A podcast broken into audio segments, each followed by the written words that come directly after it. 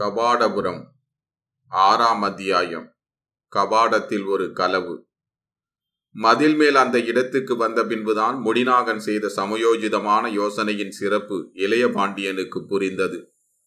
முடிநாகனின் அனுபவ அறிவையும் கபாடபுரத்தின் கோட்டை மதிர்ச்சுவர்களில் எங்கெங்கு எந்தெந்த நுணுக்கங்கள் அமைந்திருக்கின்றன என்பது பற்றி அவனுக்கு இருந்த ஞாபகத்தையும் பெரிதும் வியந்தான் சாரகுமாரன். நூற்றுக்கணக்கான கடற்குறும்பர்கள் எதிர்த்து நின்றாலும் தாக்கி அழிப்பதற்கு வேண்டிய வசதிகள் அப்போது அந்த இடத்தில் இருந்தன. பாட்டனார் அந்த மதிலையும் கோட்டையையும் அமைத்திருக்கும் விதத்தையும் நுணுக்கத்தையும் இளையபாண்டியனான சாரகுமாரன் வியந்து கொண்டிருக்கும் போதே கீழே குனிந்து அமர்ந்த முடிநாகன் அந்த இடத்தில் கயிற்றால் பிணைக்கப்பட்டிருந்த மாபெரும் மர உருளை ஒன்றை குறித்து இதோ பார்த்தீர்களா? என்று வியப்பு நிறைந்த குரலில் கூறிக்கொண்டே சுட்டி காண்பித்தான். அந்த உருளையை பிணைத்திருந்த கயிறுகளை சுழற்றி முடிநாகன் வேகமாக அவற்றை இயக்கிய போது மிக விரைவாக அடுத்தடுத்து பல அற்புதங்கள் நிகழ்ந்தன. இயந்திர பொறிகளால் நுணுக்கமான வேலைப்பாடுகள் செய்யப்பட்டிருந்த அந்த இடத்து மதிர்ச்சுவரிலிருந்து அடுக்கடுக்காக அம்புகள் பாயத் தொடங்கிய போது கீழே முத்து பண்டச்சாலையை கொள்ளையிடுவதற்கான ஏற்பாடுகளை செய்து கொண்டிருந்த கடற்கொலைஞர்கள் திகைத்து பதுங்கலாயினர். கூரிய முனையின் கூடிய அம்பு மழையிலிருந்து தப்புவதற்காக பண்டசாலையின் சுவரோடு சுவராக ஒட்டிக்கொள்வதை தவிர அவர்களால் வேறெதுவும் செய்ய முடியாத நிலை ஏற்பட்டுவிட்டது.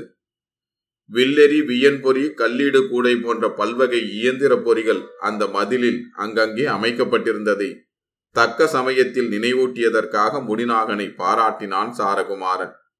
இந்த சமயோஜிதமான காரியத்தினால் முத்து பண்டச்சாலை கொள்ளை போகாமல் காப்பாற்றிய அவர்கள் அதே சமயத்தில் தங்கள் குதிரைகளை கொள்ளை போக விடும்படி நேர்ந்தது. மதிலிலிருந்து எதிர்பாராத தாக்குதலை கண்ட கொலைஞர்களில் சிலர் பின்பக்கமாக கடலில் நிறுத்தியிருந்த படகுகளில் ஏறி தப்பித்தனர். வேறு சிலர் வீதி வழியே ஓடி வந்தபோது மதிர் சுவர் அருகே நிறுத்தப்பட்டிருந்த இவர்களுடைய குதிரைகளில் ஏறி தப்பிவிட்டனர். முத்துப்பண்டச்சாலையை காப்பாற்றிய பெருமையோடு தங்கள் பரிகளை இழந்து நடந்தே அரண்மனைக்கு திரும்பினார்கள் முடிநாகனும் சாரகுமாரனும். மறுநாள் காலையில் விடிந்ததும் பாட்டனார் வெண்தேர் செழியர் இளையவாண்டியனை சந்தித்தபோது கேட்ட முதல் கேள்வி இரவில் நகருலா முடிந்த பின்பும் நெடுநேரம் நீ திரும்பி வரவில்லையே? உன்னுடைய பள்ளியறையில் கூட உன்னை காண முடியவில்லை. அவ்வளவு நேரம் எங்கே போயிருந்தாய்? என்பதுதான். இளையபாண்டியனிடம் அவர் இந்த கேள்வியை கேட்டபோது தேர்ப்பாகன் முடிநாகனும் அங்கே உடன் இருந்ததனால் அவனே பாட்டனாருக்கு மறுமொழி கூறிவிட்டான்.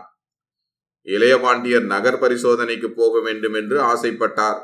மகேந்திரமலை குன்றுகளில் உள்ள ரத்தினாகரங்களையும் கடற்கரையோரத்து புறவீதியில் உள்ள முத்து பண்டச்சாலைகளையும் சுற்றி பார்த்துவிட்டு அரண்மனைக்கு திரும்பினோம் என்று முடிநாகன் கூறியவுடனே குறிப்பிடத்தக்க நிகழ்ச்சிகள் எவையேனும் உண்டா? என்று அவனையே மேலும் கேட்டார் பெரியவர். முடிநாகன் உடனே முத்துப்பண்டச்சாலை நிகழ்ச்சியை விவரித்தான். அப்படி விவரித்து சொல்லும்போதுதான் பாட்டனாரிடம் அதை பற்றி சொல்லுவதை இளையவாண்டியர் விரும்புகிறாரா விரும்பவில்லையா என்பதை அறிய இடையிடையே அவருடைய முகபாவத்தையும் கவனித்துக் கொண்டான். அவன் எல்லாவற்றையும் கூறி முடித்ததும் முத்துப்பண்டச்சாலையில் கொள்ளை போகாமல் காப்பாற்றியதற்காக அவர்கள் இருவரையும் மனமாற பாராட்டினார் வெண்தேர் செழியர். இப்படி காரியங்கள்தான் அரச குடும்பத்தின் சிறப்பையும் குடிப்பெருமையையும் காப்பாற்றக்கூடியவை. நாடு எங்கும் வாழ கேடு ஒன்றுமில்லை என்று வசனமே சொல்வார்கள். நாடு எங்கும் கொலை களவு பொய் வஞ்சகமின்றி காப்பது நமது கடமை. கபாடபுரம் கோநகராக அமைந்ததிலிருந்து ஒவ்வொரு நகரணி மங்கல நாளிலும் இந்த கடற்குறும்பர்கள் இப்படி ஏதாவது சிறிதாகவோ பெரியதாகவோ கலகம் செய்ய தவறுவதே இல்லை. இவர்களுக்கு ஒரு கண் நம் நகரத்து விலைமதிப்பற்ற முத்து பண்டசாலைகளின் மீதென்றால் இன்னொரு கண் மாபெரும் கபாடங்களின் உச்சியில் பதித்துள்ள ரத்தினங்களின் மீது இருக்கிறது.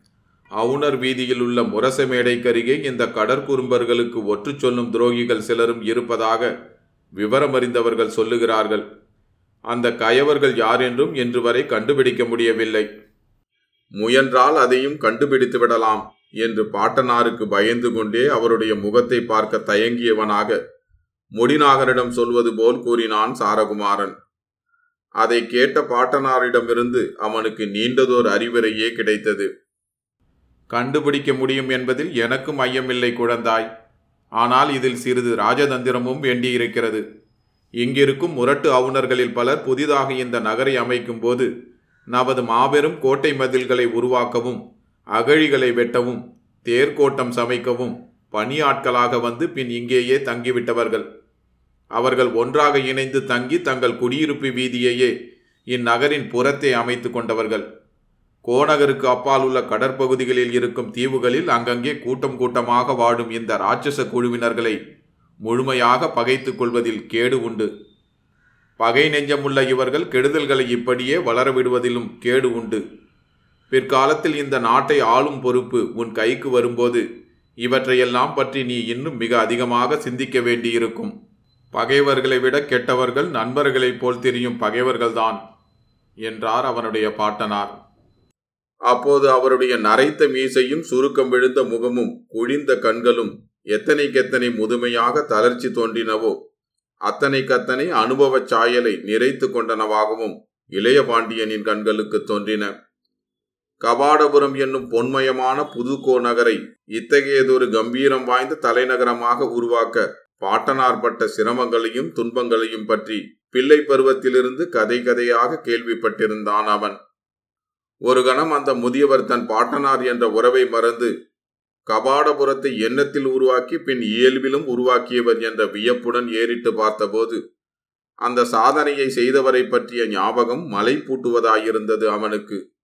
அவரோ அவரிடம் மேலும் மேலும் உற்சாகமாக பல செய்திகளை கூறத் தொடங்கிவிட்டார். இந்த நகரத்தை உருவாக்கிய புதிதில் எத்தனை இரவுகள் எத்தனை விதமான கோலங்களில் உறக்கமின்றி நகர் பரிசோதனைக்காக நான் அலைந்திருக்கிறேன் தெரியுமா? திருடர்களும் காமுகர்களும் தான் எந்த காலத்திலும் ஆட்சியின் எதிரிகள். இவர்கள் விழித்திருக்கும் நேரமோ இரவு. இவர்களை திருத்த காவல் வீரர்களையும் நீதியையுமே நம்பியிராமல் நானே சுற்றி அலைய விரும்புவேன் குழந்தாய். மாபெரும் துறைமுகத்தில் தென்கடல் வழிவரும் பல நாட்டு கப்பல்களும் நின்று போவதால் இங்கு நாலா தேசத்து மக்களும் திரிகின்றனர். அவர்களை அறிவதும் உணர்வதும் அரசனுக்கு பயன்படும் என்பதை நீயும் ஒப்புக்கொள்வாய். அபிநயனாரும் சிகண்டியாரும் உனக்கு நூலறிவை கற்பிக்கலாம். உலகியலை நீயே கற்றுத்தான் அறிய வேண்டும். அனுபவம் மட்டும் தேடி அலைந்தே அடைய முடிந்தது. இரவில் கால்கடுக்க நகர் சுற்றுவதா என்று தயங்கக்கூடாது. குறும்பர்களும் அவுணர்களுமாக திரியும் கடற்கொலைஞர்கள் ஒரு வகையில் நமக்கு பாதுகாப்பு வேறொரு வகையில் அந்தரங்கமாக நமக்கு பகை. மார்பின் மேல் விழுந்துவிட்ட பாம்பை வாளால் வெட்ட முடியாது. வெட்டினால் நம் மார்பிலும் வெட்டுப்படும். இந்த கடற்கொலைஞர்களின் பகையும் ஒரு விதத்தில் அப்படிப்பட்டது. இவர்களை ஒடுக்கும்போது மிகவும் கவனமாக செயல்பட வேண்டும். அவர்கள் நம்மை அழிக்க விட்டுவிடவும் கூடாது. அவர்களை அழிப்பதாக எண்ணி நாமே நம்மை அழித்து கொண்டு விடவும் கூடாது. நேற்று நீ முடிநாகனோடு நகர் பரிசோதனைக்கு சென்றதை நான் மனமாற பாராட்டுகிறேன் குழந்தாய். மீன் குஞ்சுக்கு நீந்த கற்றுக் கொடுக்க வேண்டியதில்லை. போக போக நீயாகவே எல்லாம் தெரிந்து கொள்ள நேரிடும்.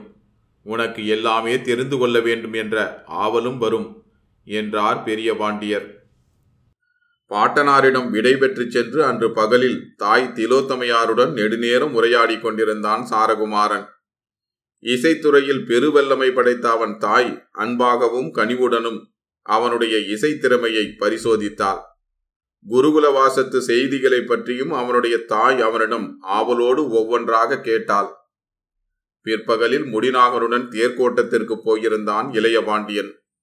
தேர்கோட்டத்திலிருந்து முன்னிரவில் அரண்மனைக்கு திரும்பிய பின்னர் முதநாள் போலவே நள்ளிரவில் இன்றும் நகர் பரிசோதனைக்கு போகலாம் என்ற இளையபாண்டியனின் விருப்பத்திற்கு முடிநாகனும் இணங்கினான்.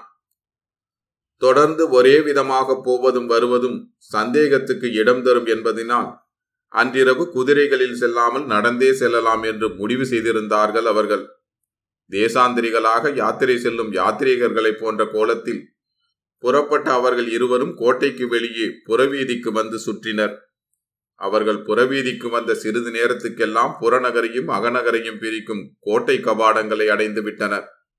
இரண்டு கபாடங்களிலுமாக சேர்ந்து ஈராயிரம் வெண்கல மணிகளுக்கு மேல் உள்ள அந்த கபாடங்களை இழுத்தடைக்கும் போது கபாடபுர நகரின் சுற்றுப்புறத்தில் சில கல் தொலைவு வரை கணீர் கணீர் என்று மணிகளின் ஒலி எழுந்து கேட்பது வழக்கம். பல்லாயிரம் மணி நாக்குகள் கலீர் கலீர் என்று ஒலித்து சிதறும் அந்த ஓசையை செவியுற்று தலைநகரில் கோட்டை கதவை அடைத்து விட்டார்கள் என்று அக்கம்பக்கத்து சிற்றூர்களில் உள்ளவர்கள் பேசிக்கொள்வதுண்டு அன்றும் நகர் பரிசோதனைக்காக புறநகருக்கு வெளியே வந்துவிட்ட பின் இளையபாண்டியரும் முடிநாகனும் இந்த ஓசையை கேட்டே கபாடங்கள் அடைக்கப்படுவதை உணர்ந்தனர். முதல் கபாடத்தை அடைக்கும் மணியோசையை கேட்டே வெளியே வந்திருந்தவர்களில் கோட்டைக்குள் காரியம் உள்ளவர்கள் விரைந்து உள்ளே போய்விட முடியும். அதற்கு வாய்ப்பாகவே முதல் கவாடத்தை அடைப்பதற்கும் இரண்டாவது கவாடத்தை அடைப்பதற்கும் நடுவே அரை நாழிகை போது இடைநேரம் கொடுத்து வழக்கமாக அடைத்தனர். முதல் நாள் தேருலாவின் காரணமாக கபாடங்கள் அடைக்கப்படவில்லை. நகரின் பெயரையே தங்கள் பெயராக கொண்டிருக்கும் அந்த புகழ்வாய்ந்த கபாடங்கள் ஆண்டின் நாட்களில் அடைக்கப்பெறாத ஒரே தினம் இந்த நகரணி மங்கள நாள் மட்டும்தான். கபாடங்களின் பல பகுதிகளில் விலையுயர்ந்த முத்துக்களும் உச்சியில் உள்ள குமிழ்களில் விலை மதிப்பு அற்ற பெரிய பெரிய சிவப்பு ரத்தின கற்களும் பதிக்க பெற்றிருந்தன அவற்றை திருடும் நோக்குடனோ பெயர்த்து எடுக்கும் ஆசையுடனோ எவராவது இந்த கபாடங்களில் ஏறினால் அப்படி ஏறும்போது உண்டாகிற மணிகளின் ஓசை அருகிலுள்ள காவல் வீரர்களையும் நகரையும் எழுப்பி விட்டுவிடும். மணிகள் கபாடங்களில் பொருத்தப்பட்டதன் அந்தரங்க நோக்கங்களில் இதுவும் ஒன்று. கோநகரத்தின் அந்த தெய்வீக கபாடங்களில் மேல் செந்நெருப்பு தகதகப்பது போல் தெரியும் அந்த ரத்தினங்கள். உலகின் வேறெந்த ரத்தினாகரங்களிலும் கிடைக்காதவையும் சிறப்பு மிக்கவையும் ஆகும் இளையபாண்டியனும் தேசாந்திரிகளின் கோலத்தோடு புறநகருக்கு வந்து அங்கிருந்த புன்னை மரங்களில் ஒன்றின் அடியில் போய் அமர்ந்தபோது கபாடங்கள் இரண்டையுமே அடைத்து முடித்திருந்தார்கள். புன்னை மரத்தடியில் அமர்ந்தவர்கள் அதிக நேரம் பேசிக்கொண்டே இருந்து விட்டதனால் பொழுது கழிந்தது தெரியவே இல்லை. மறுபடி அவர்கள் புன்னை மரத்தடியிலிருந்து எழுந்தபோது மேற்கு திசையிலிருந்து பொதிகள் போன்ற சில மூட்டைகளை சுமந்து கொண்டு நான்கு ஐந்து முரட்டு அவுணர்கள் கபாடங்களை நோக்கி செல்வதைக் கண்டு மறைந்து நின்று கவனித்தனர். தற்செயலாக தென்பட்ட அந்த காட்சியை அவர்கள் சிரத்தையோடு கவனித்ததனால் அன்றிரவு கபாடத்தில் நிகழ இருந்த களவு ஒன்று தடுக்கப்பட்டது. இந்த நிகழ்ச்சியை அவர்கள் இருவரும் கவனிக்க நேராமல் இருந்திருந்தால் குறைந்தபட்சம் கபாடத்திலிருந்து அன்றிரவு சில முத்துக்களாவது பெயர்த்து கொண்டு போகப்பட்டிருக்கும்.